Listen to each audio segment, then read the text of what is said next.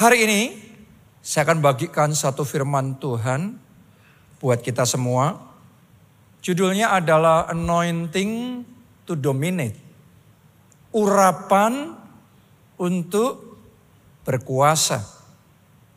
Kadang-kadang sebagian orang Kristen ketika mendengar kata berkuasa, urapan berkuasa, kayak ada sesuatu yang mengganjal di hati kita kayak ada sesuatu yang kurang pas. Karena buat sebagian orang kata berkuasa itu kayak punya konotasi serakah, sombong, sesuatu yang negatif.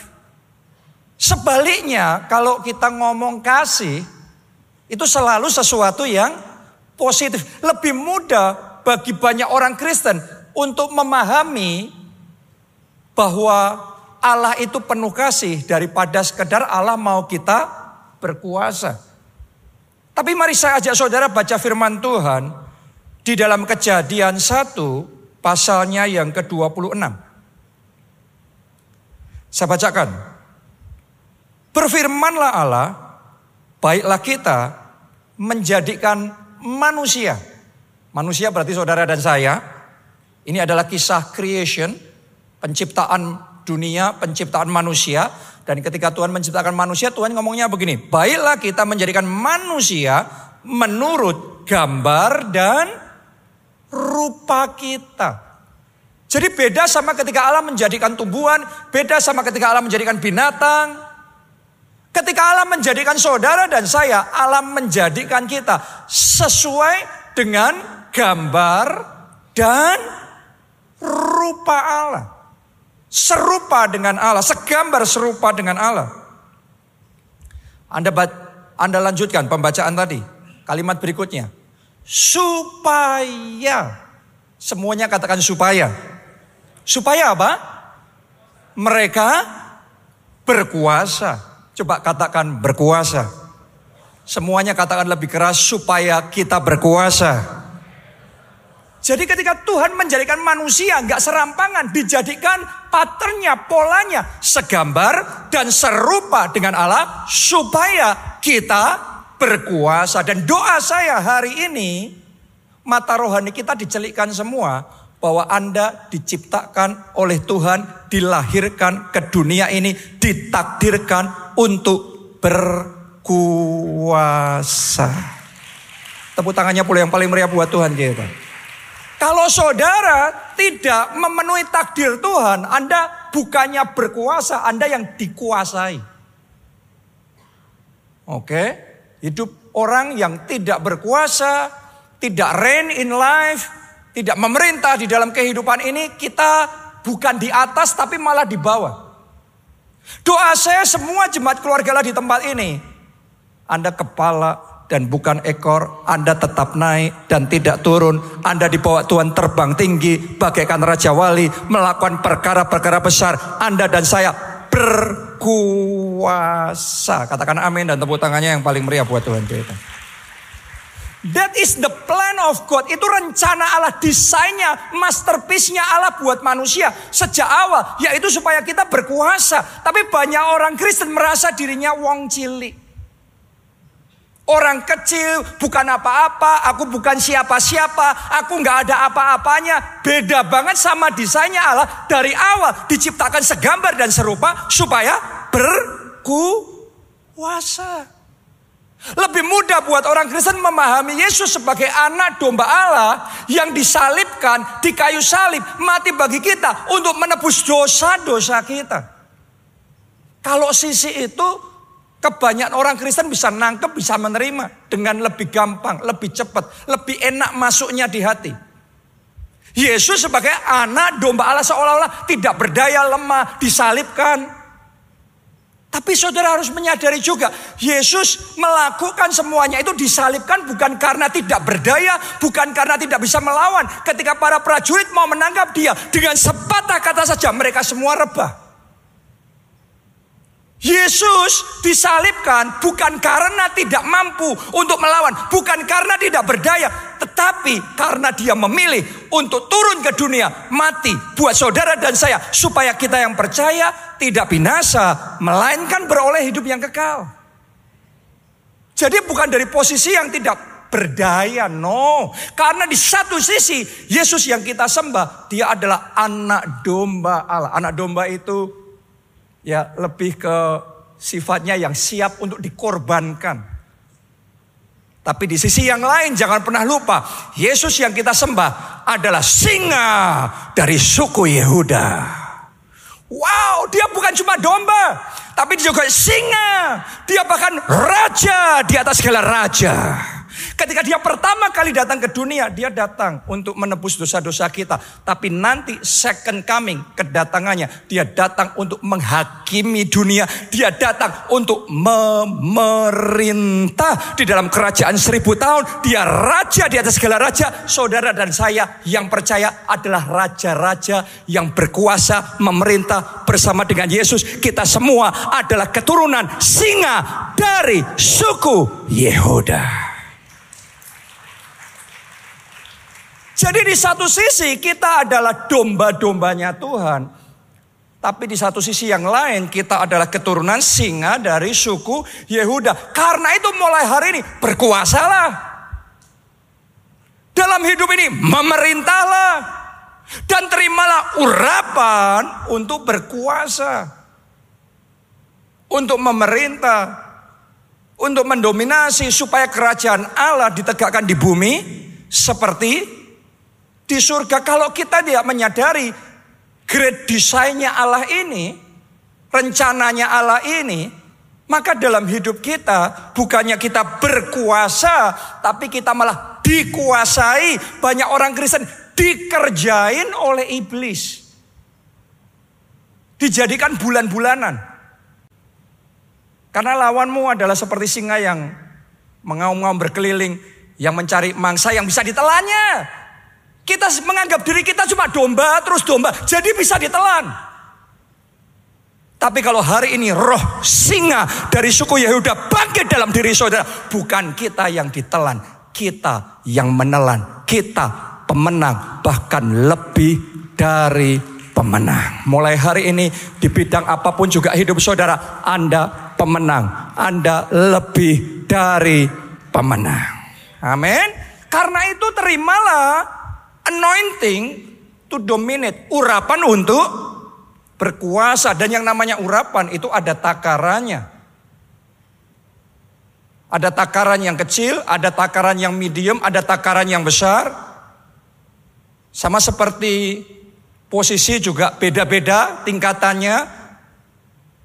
Urapan juga beda-beda dan doa saya hari ini urapan untuk berkuasa atas hidupmu Tuhan tambahkan. Amin. Karena kalau saudara terima peningkatan dari anointing to dominate, urapan berkuasa ini, maka Anda akan mulai punya dominion di dalam kesehatan saudara.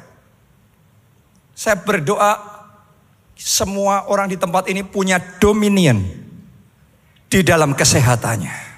Kalau Anda terima anointing for dominion di dalam kesehatan saudara, yang pertama yang akan terjadi, sakit penyakitmu disembuhkan. Anda terima urapan yang lebih besar lagi, maka terjadi peningkatan. Bukan cuma kita disembuhkan, tapi kita punya kesehatan. Pertama terima kesembuhan, yang kedua kesehatan. Tapi kalau urapan itu terus ditambahkan, saya percaya dengan mata iman melihat ada orang-orang di tempat ini yang Tuhan bangkitkan, Tuhan urapi ketika engkau berdoa untuk orang yang sakit, orang yang sakit terima kesembuhan. Boleh katakan amin. Kita kasih tepuk tangannya yang paling meriah. Terjadilah sesuai dengan iman saudara. That is anointing to dominate. Urapan untuk berkuasa. Jadi hari ini yang datang dengan sakit penyakit, terima urapan berkuasa itu. Mulai hari ini Anda tidak lagi dikuasai sakit penyakit. Mulai hari ini Anda kalahkan sakit penyakit itu. Mulai hari ini Anda hidup di dalam kesehatan nilai. Mulai hari ini kuasa Allah bekerja melalui hidup saudara. Banyak orang disembuhkan ketika engkau berdoa. Lihat, Petrus begitu besarnya urapan berkuasanya sehingga dia lewat bayangannya saja kena orang sakit, orang sakit sembuh. Itu sudah greater level of dominion. Itu urapan berkuasa dalam skala yang lebih besar. Sapu tangan Paulus yang pernah dipakai Paulus kena orang sakit, orang sakit sembuh. Itu sudah next level lagi. Mari kita bertumbuh dan kita minta sama Tuhan. Tuhan tambahkan urapan berkuasa itu. Karena Alkitab ngomong kalau kita berdoa seturut dengan kehendaknya, maka doa kita akan dikabulkan. Dan kehendak Allah adalah kita berkuasa. Yes, itu kehendak Allah, yaitu menciptakan kita seturut gambar dan rupanya supaya mereka berkuasa. Hmm. Kalau Anda terima urapan berkuasa, di dalam keuangan saudara, mulai hari ini Anda akan mulai dominan, punya dominion atas keuangan saudara. Anda tidak lagi dikuasai, Anda tidak lagi dianiaya dan dibelenggu secara finansial. Oh, doa saya semuanya terima peningkatan urapan berkuasa di dalam keuangan saudara sehingga belenggu-belenggu hutang itu dipatahkan. Hari ini kemerdekaan, kebebasan terjadi dalam keuangan saudara. Anda tidak diperbudak lagi mulai hari ini oleh belenggu hutang. Merdeka. Amin. Yes. Anda butuh itu. Anointing for dominion. Secara keuangan. Mulai hari ini tidak hanya hidup pas-pasan. Saya berdoa yang tadinya pas-pasan, Tuhan bawa naik level berkecukupan. Yang tadinya berkecukupan mulai hari ini berkelimpahan, bertambah banyak, berlipat kali ganda, jadi berkat, tambah banyak orang diberkati melalui hidup saudara. Nama Yesus dipermuliakan. Tepuk tangannya yang paling meriah. That is dominion. Dominion kekuasaan yang Tuhan mau dimanifestasikan melalui hidup kita adalah untuk kemuliaan Allah. Kemuliaan nama Yesus. Let's have dominion. Mari kita berkuasa supaya kita bisa mendeklarasikan nama Yesus, nama yang berkuasa. Jadi terima urapan berkuasa atas hidup saudara. Terima urapan berkuasa untuk mengalahkan dosa. Boleh katakan amin saudaraku. Banyak orang selalu dikalahkan dosa. Jatuh bangun atas dosa yang sama berulang-ulang gak berdaya, bertahun-tahun, belasan, bahkan puluhan tahun gak berdaya. Tapi kalau saudara terima urapan berkuasa, mulai hari ini dosa itu dipatahkan. Anda mengalami kelepasan. Anda jadi pemenang yang sejati di dalam Yesus. Anda hidup di dalam kebenaran, hidup di dalam integritas. Itu dominion. Dominion tidak kita urapan dominion urapan berkuasa membuat kita bisa menang atas dosa. Tidak harus diperbudak oleh dosa lagi. Jadi mulai hari ini doa saya setiap orang di tempat ini anda mulai hidup sesuai dengan rencana Tuhan. Rencana Tuhan bukan selamanya Anda jadi wong cilik, orang kecil, nggak ada apa-apanya, aku bukan siapa-siapa. Tetapi rencana Tuhan supaya kita berkuasa. Supaya kita jadi penguasa untuk hormat dan kemuliaan Tuhan. Haleluya. Jadi sesaat lagi saudaraku, minggu depan tepatnya, Gereja kita akan merayakan ulang tahunnya yang ke-34. Kita bersyukur ya, 34 tahun dia memimpin gereja kita. 34 tahun dia menyertai gereja kita. 30 tahun dia terus 34 tahun dia terus bawa kita from glory to glory. Dan kita akan merayakan di Jakarta. Perayaannya kapan? Sabtu ya, besok Sabtu di tempat ini Alulia Center Peak jam 5 sore. Pastikan Anda hadir. Saya percaya bulan September ini saya deklarasikan this is the month of dominion. Ini bulannya urapan berkuasa ditambahkan, dilipat kali gandakan. Dan jemaat keluarga Allah, gereja kita sebagai satu kesatuan gereja, kita mengalami peningkatan dan upgrade di dalam urapan berkuasa. Amin. Sehingga apa yang kita lakukan mungkin ngelakuinnya sama, tapi skalanya berbeda. Nyelamatin jiwanya sama. Tapi sekarang menyelamatkan jiwanya seribu kali ganda. Lebih besar lagi. Mengerjakan mujizatnya seribu kali lipat. Lebih banyak lagi. Jadi berkatnya seribu kali lipat. Lebih lagi. Boleh katakan amin. Tepuk tangannya yang paling meriah buat Tuhan kita. Tuhan mau kita berkuasa. Siapa yang di tempat ini mau memenuhi rencana Tuhan untuk berkuasa dan terima urapan dominion, urapan berkuasa itu boleh lambaikan tangan saudara. Sekarang pertanyaannya, bagaimana cara Tuhan memperlengkapi kita dengan urapan berkuasa? Cara Tuhan mengupgrade urapan berkuasanya atas hidup kita. Ada lima saya mau bagikan sama saudara. Saya mulai dengan yang pertama.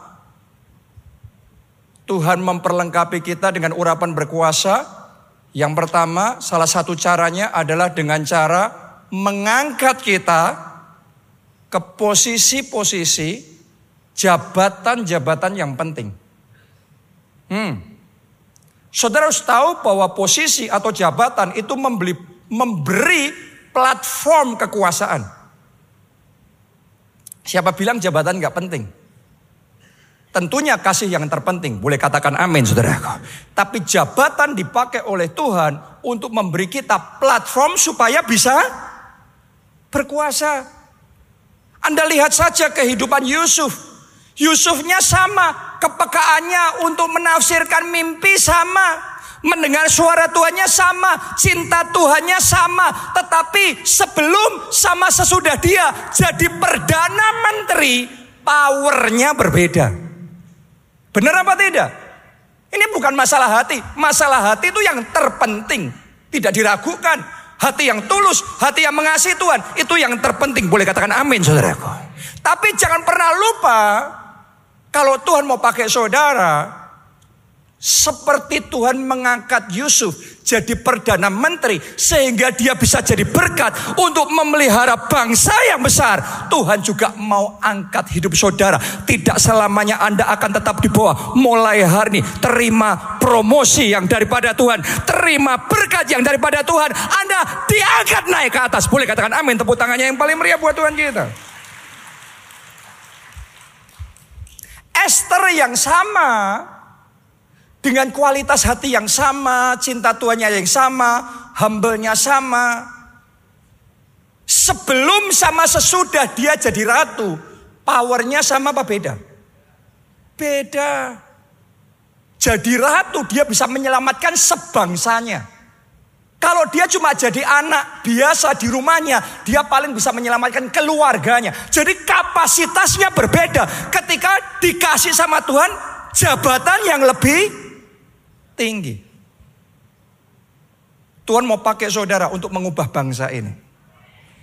Tuhan mau pakai saudara dan saya untuk mengubah Indonesia. Sampai kita melihat Indonesia dilawat oleh Tuhan. Kerajaan Allah ditegakkan di Indonesia seperti di surga. Akan ada orang-orang di tempat ini Tuhan pakai jadi pejabat-pejabat tinggi negara untuk mengubah undang-undang yang menguntungkan umat Tuhan membuka jalan buat pekerjaan Tuhan, mengalami perluasan, dan banyak orang diberkati, dan nama Tuhan dipermuliakan.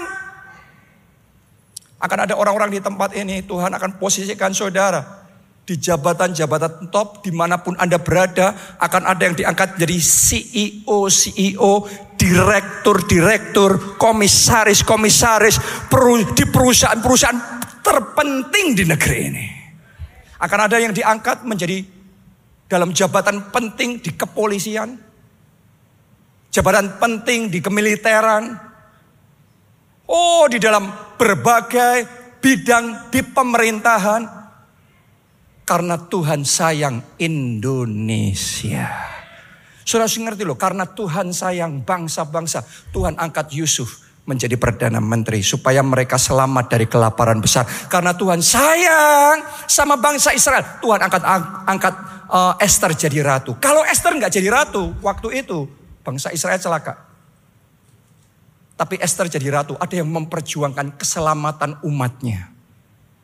Oh di tempat ini ada orang-orang yang dipanggil untuk jadi berkat, untuk menyelamatkan, untuk membangkitkan. Karena itu Tuhan akan angkat saudara di jabatan-jabatan yang penting, di posisi-posisi yang penting. Untuk Anda berkuasa supaya melalui hidup saudara kemuliaan Allah nyata untuk Indonesia. Katakan amin, tepuk tangannya yang paling meriah buat Tuhan kita. Jadi saudara jangan mau ditipu oleh iblis dengan menganggap seolah-olah ya, kalau mengejar kekuasaan itu selalu negatif, selalu salah, selalu sombong, selalu serakah. No, tergantung. Kalau kekuasaan itu hanya untuk diri kita sendiri, yes itu nggak baik. Tapi kalau kekuasaan itu ada maksud ilahi di dalamnya, Anda harus kejar kekuasaan itu. Dan Tuhan akan angkat hidup saudara. Tuhan akan angkat saudara menjadi kepala dan bukan menjadi ekor. Amin. Karena kekuasaan adalah cara Tuhan memberi kita platform untuk berkuasa. Itu jabatan, posisi. Yang kedua, cara Tuhan untuk mengangkat seseorang dan memberikan platform kekuasaan adalah dengan memperlengkapi orang tersebut dengan harta. Dengan apa? Harta. Kita setuju nggak setuju, seneng nggak seneng, kita nggak bisa sangkali yang pegang uang yang berkuasa. Abraham perkataannya didengar, dia kalau datang ke satu daerah yang ketemu sama dia raja. Kenapa? Abraham punya duit. Kalau Abraham nobody, mungkin yang ketemu orang biasa. Abraham, Isa, Yakub, Salomo. Itu orang-orang yang diberkati oleh Tuhan dengan berkat finansial yang begitu rupa. Dan karena itu mereka bisa making impact. Semuanya katakan impact. Yang terpenting itu bukan jumlah uangnya, tapi dari uang yang Tuhan percayakan sama kita, seberapa besar impact yang kita bisa hasilkan. That is the point. Impact untuk kerajaan Allah. Impact for the glory of God. Impact untuk memenuhi tujuan ilahi Tuhan. Untuk menjadi berkat buat banyak orang. Untuk menyelamatkan jiwa-jiwa yang terhilang. Impactnya yang Tuhan mau muncul dalam hidup kita. Dan supaya kita lebih impactful, Tuhan akan menambahkan berkat finansialnya buat anak-anaknya yang bisa dipakai oleh Tuhan. Jadi saluran berkatnya Tuhan. Itu urapan berkuasa. Jadi kalau ada kalau Anda mendengarkan khotbah-khotbah tentang ya diberkati lagi, diberkati lagi, seolah-olah buat mereka diberkati itu negatif. Kalau diberkati hanya untuk diri kita sendiri, keserakan kita sendiri, kenikmatan daging kita sendiri, poinnya apa? Tapi kalau ada maksud ilahi melalui berkat Tuhan, kita yang tadinya bisanya cuma nyekolain satu anak, bantu yang anak yang tidak mampu, terus di lain. Tapi saya berdoa Anda yang punya hati kayak gitu. Tuhan tambahkan berkat finansialnya seribu kali ganda lagi. Sehingga Anda bisa menyekolahkan bukan satu. Tapi seribu anak Anda bisa tolong. Seribu anak Anda bisa sekolahkan. Seribu anak Anda bisa berikan pengharapan. Katakan amin. Tepuk tangannya yang paling meriah buat Tuhan kita. Haleluya. Kalau hati saudara dipakai Tuhan untuk menolong orang susah dan keuanganmu terbatas, mungkin satu orang yang bisa engkau tolong. Tapi doa saya akan tiba waktunya seribu orang yang bisa engkau tolong. Seribu orang yang kau bisa bantu sehingga lepas dari hutang, bebas dari perbudakan, sehingga hidup mereka bisa independen, mandiri secara keuangan, bahkan mereka maju di dalam kehidupan mereka. Anda yang punya hati kayak gitu, Anda jangan pernah takut dengar kata diberkati karena Tuhan excited sekali memberkati saudara. Tuhan excited sekali menambahkan anointing for dominionnya, urapan berkuasanya berlipat kali ganda karena Tuhan tahu setiap berkat yang dia berikan kepada saudara Anda akan gunakan untuk maksud dan tujuan ilahi yang daripada Tuhan. Amin. The purpose, tujuannya bukan cuma hartanya, bukan cuma uangnya. Tahukah saudara Tuhan senang kita anak-anaknya diberkati. Kadang-kadang sebagian orang Kristen nggak ngerti ngomongnya Jesus is enough. Saya agree Jesus is enough. Tapi sering kali ngomongnya Jesus is enough without his blessing, without his miracles, without his power. Jadi Yesus itu cukup menurut mereka tanpa kuasa, tanpa berkat, tanpa mujizat. Yesus saja cukup. Itu bukan Yesus cukup, itu Yesus minus. Bukan Yesus cukup, itu Yesus minus. Karena yang saya mau, Yesus cukup dalam hidup saya. Termasuk kasihnya Yesus, termasuk kuasanya Yesus, termasuk damainya Yesus, sukacitanya Yesus, mujizatnya Yesus, berkat-berkatnya Yesus. Boleh katakan amin. Tepuk tangannya yang paling meriah buat Tuhan kita. That is Jesus is enough. Itulah Yesus cukup. Jangan Yesus minus. Oh saya berdoa di tempat ini Tuhan akan bangkitkan orang-orang yang dilipat kali gandakan keuangan saudara, di-upgrade besar-besaran kapasitas keuangan saudara sehingga hidup saudara bisa dipakai oleh Tuhan untuk jadi saluran berkat, memperluas kerajaan Allah. Nama Yesus dipermuliakan. Boleh katakan amin, tepuk tangannya yang paling meriah buat Tuhan kita.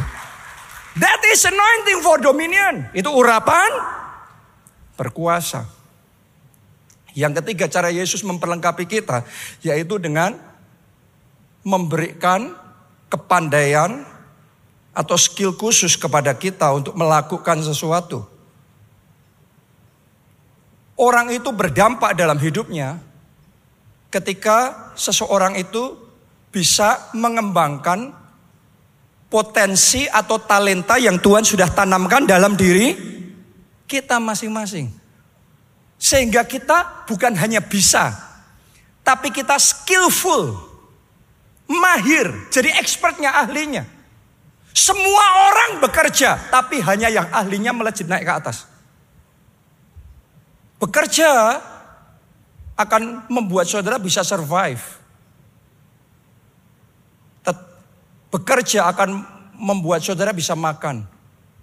Tapi skillful akan membuat Anda berkuasa impactful. Alkitab ngomong, orang yang mahir dalam pekerjaannya di hadapan raja-raja. Ia akan berdiri bukan di hadapan orang-orang hina. Kenapa? Karena dia mahir. Sama-sama bekerja di bidang yang sama. Yang lain cuma average rata-ratanya segitu. Tapi dia excellent. Oh dalam bidang saudara saya berdoa Anda orang ahlinya. Anda punya spirit of excellence-nya, roh excellence-nya. Sehingga ketika engkau bekerja bukan sekedar engkau menghasilkan sebuah karya. Tetapi yang muncul dalam hidupmu adalah mahakarya. Itu orang yang kapasitas anointing for dominion, urapan berkuasanya akan diperbesar. Karena impact-nya besar. Mau saudara punya skill memasak, melalui skill memasak, impactmu bisa besar. Ibu rumah tangga bukan cuma memelihara anak ya, tapi karya saudara melalui anak saudara itu harus bersinar terang. Yes, apa hasil didikan saudara melalui anak-anak saudara? It has to talk. Itu harus bicara, itu harus memanifestasikan sesuatu. Anda yang di bidang entertainment. Orang yang ahli di situ, impactnya akan besar. Di bidang apa pun saudara, jangan asal mengerjakan bidang itu, tapi jadilah mahir di dalam bidang saudara. Karena itu adalah platform berkuasa. Itu yang ketiga. Yang keempat, platform kekuasaan yang keempat adalah teladan kehidupan. Tahukah saudara melalui teladan kehidupan, Tuhan bisa mengupgrade platform kekuasaan seseorang. Contoh Bunda Teresa. Bunda Teresa itu punya hati yang sangat besar, dan belas kasihan yang sangat besar untuk orang-orang yang terlupakan, orang-orang yang nobody wants, gak ada yang mau, gak ada yang peduli. Tapi dia punya hati untuk mereka. Anda jangan menganggap enteng yang kayak gitu. Kalau Anda ngerjain bukan cuma punya hati ya, tapi Anda ngerjain dengan sungguh-sungguh. Lihat Bunda Teresa. Impactnya sampai ke seluruh dunia. Yang dikerjakannya kayaknya simple, tetapi dampaknya sampai ke bangsa-bangsa. Hmm, itu anointing for dominion. Itu urapan untuk berkuasa. Anda ngelakuin sesuatu dengan benar, urapan berkuasa akan ditambahkan dalam hidup saudara. Walaupun urusannya adalah membantu orang yang terlupakan. Tapi impactnya besar. Ada lagi contoh berikutnya Billy Graham. Billy Graham itu seorang penginjil. Sudah almarhum ya. Tapi dalam hidupnya, dalam khotbah-khotbahnya, khotbahnya sebenarnya simple. The message of salvation. Pesan-pesan keselamatan. Pokok percaya Yesus, Dosa-dosamu diampuni dan engkau akan diselamatkan. Tapi dia muncul mengerjakan itu dengan telat dan integritas yang powerful sekali. Dan tidak ternoda sampai akhir hidupnya jalannya lurus. Nggak belok kanan, nggak belok kiri. Namanya harum dan itu membawa impact yang sangat besar sampai dia diangkat menjadi penasehatnya para presiden Amerika. Top leadersnya di dunia memperlakukan dia sebagai penasehat. Kenapa? Ada teladan, integritas, ada trust yang besar. Kepercayaan yang besar. Tahukah saudara Tuhan mau kita jadi terang dunia. Tuhan mau saudara dan saya jadi garam dunia. Untuk apa? Memancarkan kemuliaan Tuhan. That is anointing for dominion. Yang kelima, yang terakhir, cara Tuhan memperlengkapi kita dengan urapan berkuasa adalah dengan memberikan kepada kita yang namanya pengurapan ilahi. Ini spiritual power. Ini kuasa roh.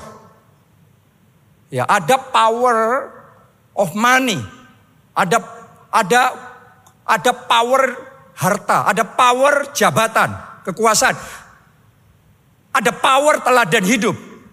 Ada power skill, tadi kita sudah belajar. Tapi lebih dari semua power itu spiritual power. Urapan, kuasa roh. Kalau saudara diberikan kuasa roh kudus, Anda akan bisa melakukan yang mustahil. Doing the impossible. Anda akan bisa reverse the irreversible. Membalikkan yang harusnya nggak bisa dibalik lagi, terlanjur mau gimana lagi. Buat orang lain terlanjur mau gimana. Tetapi kalau ada anointing to dominate, urapan berkuasa Tuhan berikan dalam hidup saudara. Terlanjur pun, nasi sudah jadi bubur pun bisa kembali lagi. Seperti air jadi anggur. Kalau saudara terima urapan untuk berkuasa, maka anda akan melihat bagaimana kuasa yang sama yang bekerja dalam hidup Yesus akan mulai bekerja juga di dalam kehidupan kita. Dalam pelayanannya Yesus ngomong sembuh, maka yang sakit sembuh. Yesus ngomong berjalan, bangun dan berjalanlah, maka orang lumpuh berjalan. Yang buta melihat, lima roti dua ikan dipakai memberi makan lima ribu orang. Sisa dua belas bakul. Itu semua spiritual power. Itu semua bukan cara metode begini begitu dan lain sebagainya. That is spiritual power. Spiritual power membuat kita bisa melakukan sesuatu yang tidak mungkin. Itu butuh spiritual power. Seperti yang dikerjakan oleh Tuhan Yesus dan saya percaya bahwa bulan ini sementara kita merayakan ulang tahun gereja kita yang ke-34, Tuhan mau menambahkan spiritual power, urapan kuasa Roh Kudus itu di tengah-tengah kita. Anda akan melihat dalam ibadah seperti ini, sementara khotbah gini berjalan, yang tuli mendengar, yang buta melihat, yang lumpuh berjalan, kesembuhan-kesembuhan ilahi, mujizat-mujizat yang tidak masuk akal, mujizat-mujizat yang memecahkan rekor. Tuhan akan kerjakan dengan sangat nyata, dengan sangat masif di tengah-tengah kita. Boleh katakan amin, tepuk tangannya yang paling meriah. Dan kalau engkau percaya saat ini juga mujizat sudah mulai terjadi di dalam hidup saudara. Sudah, sudah mulai terjadi sekarang, sekarang. Terima itu dengan iman dalam nama Yesus. Karena Anda harus tahu, cara menerima sesuatu itu beda-beda. Kalau Anda mau terima makanan mikunam, pakai mulut. Ambil sendok, makan, minum. Betul apa tidak? Kalau Anda mau terima ilmu, pakai pikiran, pakai otak. Terima ilmu jangan pakai mulut, pakai pikiran. Tapi mau terima mujizat, pakai hati. Per percaya. Kalau Anda salah caranya pakai pikiran untuk terima mujizat di logika dulu. Gak masuk. Gak dapat. Makanya Yesus ngomong terjadilah sesuai imanmu. Bukan pikiranmu. Pikiran kita mungkin gak nangkep kok bisa ya. Yang lumpuh berjalan, yang buta melihat. Pikiranmu gak nangkep. Tapi hatimu percaya. Yesus ngomong terjadilah sesuai imanmu. Saatnya juga terjadilah. Mujizat terjadilah, kesembuhan terjadilah, jawaban doa terjadilah, keajaiban terjadilah dalam hidup saudara. Anda mau itu bekerja dalam hidup saudara? Dimulai yang pertama adalah pengenalan dan kedekatan kita sama Tuhan. Itu yang menentukan seberapa manifestasi kuasa Roh Kudus bekerja dalam hidup kita. Hari-hari ini yang namanya kuasa roh kudus banyak hilang dari gereja Tuhan. Gereja Tuhan cuma peduli profesionalnya, excellennya, fasilitasnya, tapi lack of power. Kehilangan yang namanya kuasa roh kudus. Gak ada demonstrasi kuasa Allah. Kalau kita mau melihat itu dinyatakan di tengah-tengah kita. Dimulai dari pengenalan dan kedekatan kita sama Tuhan. Kalau Anda kenal Yesus, anda dekat sama Yesus, hidupmu nggak bisa sama. Sama halnya kalau saudara dekat sama penguasanya Indonesia. Anda cuma tahu, semua orang tahu presiden Indonesia, tapi orang dekatnya pasti powernya berbeda. Betul apa tidak? Itu sudah pasti. Itu presiden. Lebih dan lebih lagi. Kalau engkau dekat dengan presiden di atas segala presiden, raja di atas segala raja, yang awal dan yang akhir, awal, alfa dan omega. Dia yang berkuasa untuk meninggikan dan merendahkan. Anda punya kedekatan spesial dengan pribadi yang kayak gitu. Gimana perkataanmu nggak berkuasa? Engkau sebut nama itu. Engkau sebut nama Yesus. Something will happen sesuatu akan terjadi. Anda lihat ya di Alkitab, Paulus sebut nama Yesus, Petrus sebut nama Yesus, sesuatu terjadi. Tapi kalau nggak punya pengenalan kedekatan sama Yesus, anak-anak sekewa nyebut nama Yesus musir setan, setannya ketawa. Paulus aku tahu, kamu siapa? Doanya boleh sama, nyebutnya nama Yesus sama, jurusnya sama kenalnya beda, hasilnya beda. Hasilnya, powernya beda. Anda yang nggak kenal presiden, Anda bawa nama presiden, malah ditahan saudaraku. Tapi kedekatan brings power. Mulai hari ini, lebih dari engkau dekat sama wali kota, dekat sama pejabat tinggi. Itu good, good, very good. Tapi lebih dari itu, anda dekat sama the most high God. Allah yang maha tinggi. Dengarkan baik-baik. Dia lebih berkuasa dari yang paling berkuasa. Dia lebih besar dari yang paling besar. Dia Yesus Tuhan kita. Tepuk tangannya yang meriah buat Tuhan kita. Yang terakhir, yang terakhir. Kalau kita mau spiritual power itu growing. Maka perlu latihan roh. Latihan jasmani tubuh yang sama, tubuhnya sama, Anda cuma rebahan saja sama saudara, exercise dengan rutin, menurut saudara kebugarannya sama apa beda? Beda, padahal tubuhnya sama. Tetapi dilatih dan tidak dilatih itu dampaknya beda. Otaknya sama, tapi nggak diisi apa-apa, nggak pernah belajar, nggak pernah baca. Sama otak yang sama diisi material-material yang berkualitas. Encernya sama apa beda? Beda. Roh yang sama, Anda cuma seminggu sekali ke gereja. Sama saudara, disiplin latihan rohani. Anda doa puasa. Beda. Hari ini saya ngerasain tim presi worship kita berubah nih. Kedalamannya berbeda. Pengurapannya berbeda. Anda diberkati hari ini? Bisa kita kasih tepuk tangan buat teman-teman presi worship yang melayani luar biasa? Kenapa? Karena saya percaya ini sudah hari ketujuh kita doa puasa. Benar ya hari ketujuh ya? Hari ini hari ketujuh kita doa puasa dari sejak Senin kemarin. Untuk Anda menangkap kuasa roh. Manusia rohmu itu yang harus ready. Kuasa rohnya sama, tapi kesiapan rohnya beda. Terima anointing dominionnya berbeda. Latih manusia roh saudara. Ayo doa puasa. Ayo doa puasa. Yang kemarin belum doa puasa, saya aja sudah mulai Senin doa puasa. Besok saudaraku Sabtu kita di sini, kita akan merayakan ulang tahun. Nanti saya akan melayani, Pastor Nita akan melayani di sini. Pastor James Bamideli Star Divine akan melayani dalam hidupnya. Paling tidak Tuhan sudah pakai dia untuk membangkitkan delapan orang mati. Salah satunya adalah mamanya suster anak-anak saya.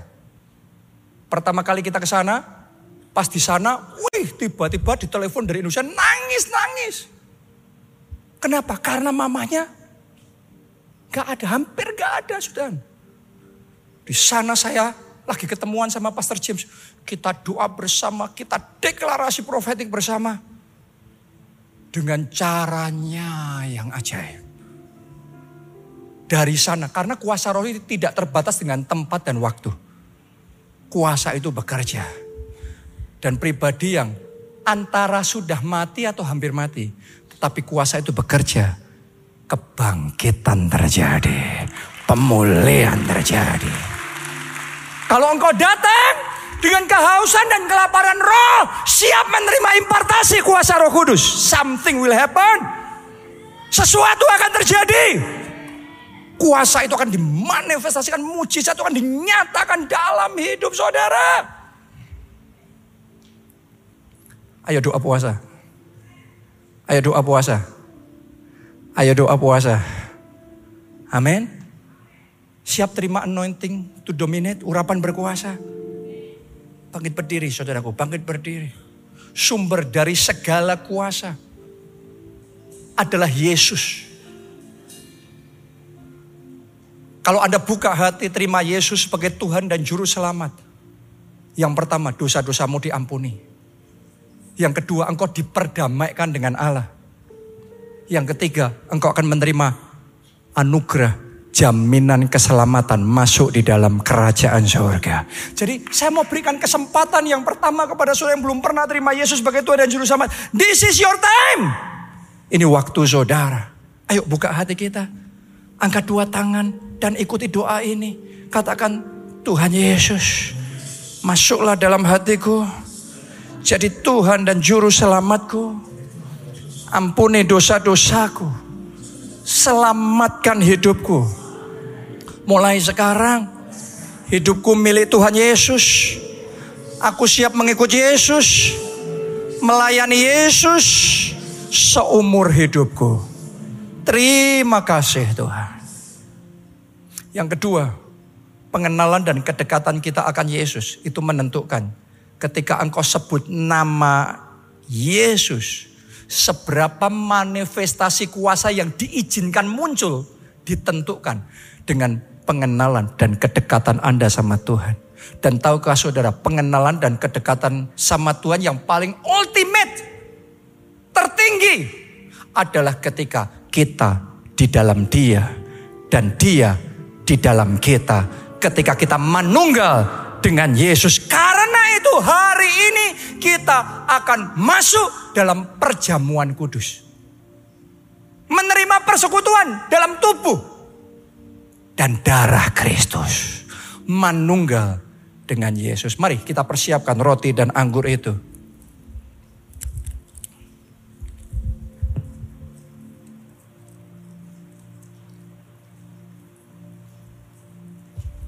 Anda yang belum menerima, bisa angkat tangan. Petugas akan membantu saudara. Anda yang mengikuti secara online, Anda juga bisa masuk dalam perjamuan kudus ini. Anda siapkan roti dan anggur. Anggur bisa Anda ganti sirup atau teh. Pada intinya satu sarana yang layak yang kita bisa pakai dalam mengikuti perjamuan kudus itu. Mari sekarang angkat roti itu di tangan kanan kita. Malam itu dalam perjamuan terakhir Tuhan Yesus bersama dengan murid-muridnya. Ia mengangkat roti. Kemudian memecah-mecahkannya. Serta berkata, Inilah tubuhku yang diserahkan bagi kamu sekalian. Perbuatlah ini setiap kali kamu mengingat aku. Apakah engkau percaya roti yang kita angkat ini bukan lagi roti biasa seperti yang Yesus katakan, inilah tubuh Kristus. Apakah Anda percaya yang sedang kita lakukan saat ini adalah kita sedang masuk dalam persekutuan dengan tubuh Kristus. Tahukah saudara kalau Anda masuk dalam persekutuan dengan tubuh Kristus, maka kuasa yang ada dalam tubuh Kristus akan mulai bekerja di dalam tubuh saudara, di dalam hidup saudara. Anda yang percaya, mari dengan iman kita terima bersama-sama dalam nama Tuhan Yesus.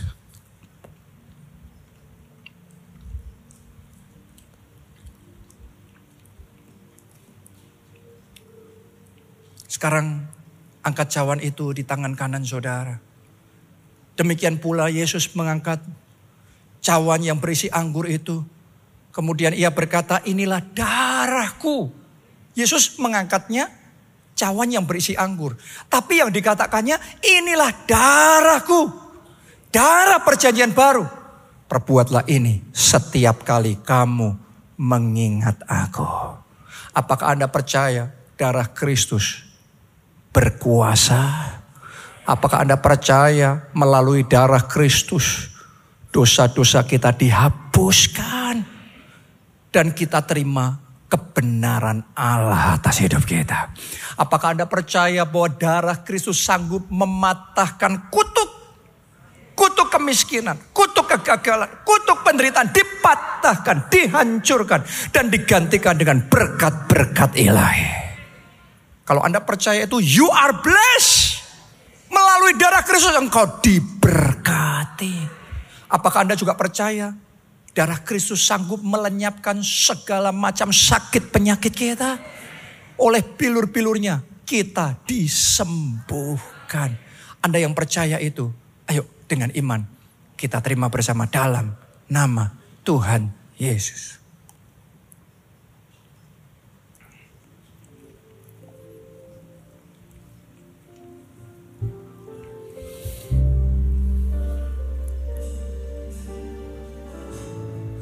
Kalau sudah letakkan cawan itu, angkat dua tangan saudara. Sembah dia. Sembah dia. Oh. Kita dipersatukan dengan tubuhnya. Darahnya manunggal. Yesus di dalam kita. Kita di dalam dia. Sembah dia Sembah Yesus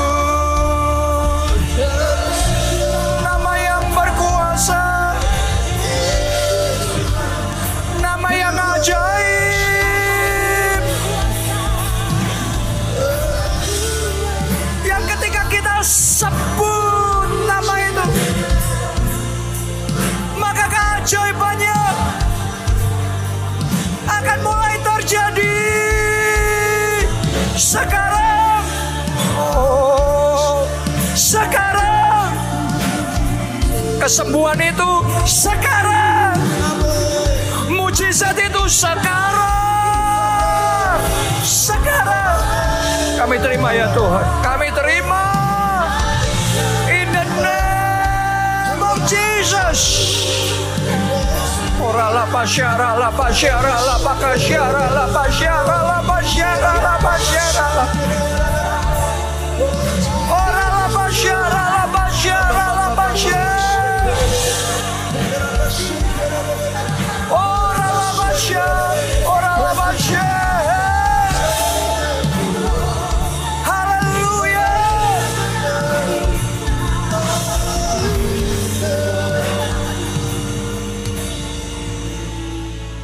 Yang terakhir, saya ajak kita berdoa. Lord, give me dominion. Saudara doa minta dominion. Kenapa? Karena Alkitab yang ngomong. Kalau kita berdoa sesuai dengan kehendaknya. Maka kita akan menerima permohonan kita. Dan kehendaknya sejak dari awal adalah supaya anak-anaknya berkuasa. Mulai hari ini jangan lihat diri saudara sebagai orang kecil, sebagai bukan apa-apa, bukan siapa-siapa. Mulai lihat diri saudara sebagai anak raja di atas segala raja, anak Allah yang hidup, Allah yang besar, Allah yang menciptakan kita untuk berkuasa. Anda yang percaya, Anda diciptakan, ditakdirkan untuk berkuasa. Angkat dua tanganmu tinggi-tinggi dan katakan Tuhan Yesus. Berikan urapan berkuasa. Mari sekarang berdoa, masing-masing berdoa. Tambahkan urapan berkuasa. Oh,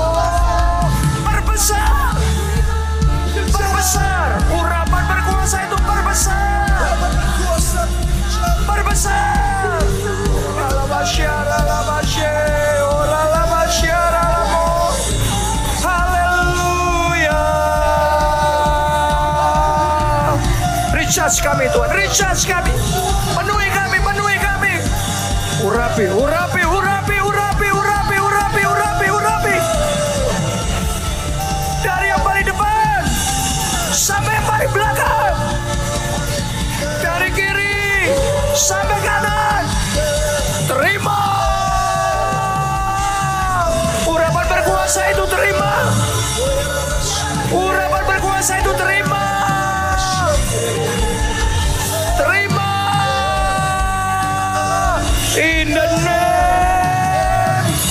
Jesus.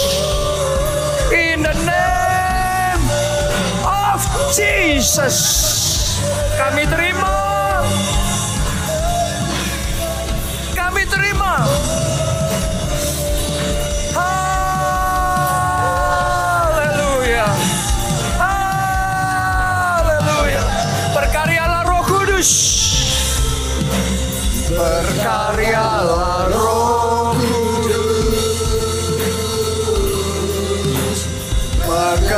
Bekerjalah sekarang. Ku percaya kuasamu tak pernah gagal mengubah gelap menjadi terang. Berkaryalah Roh Kudus. Penuhi Tuhan.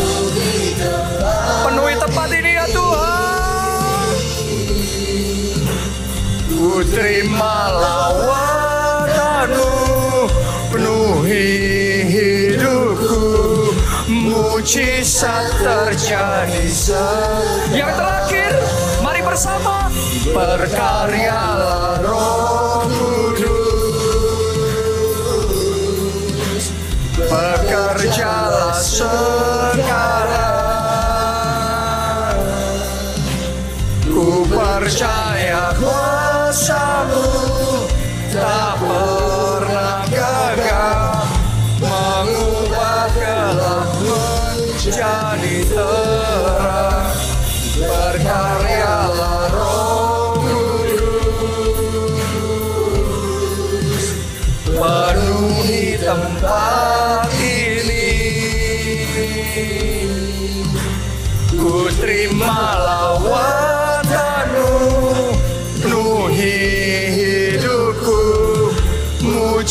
Mujizat terjadi sekarang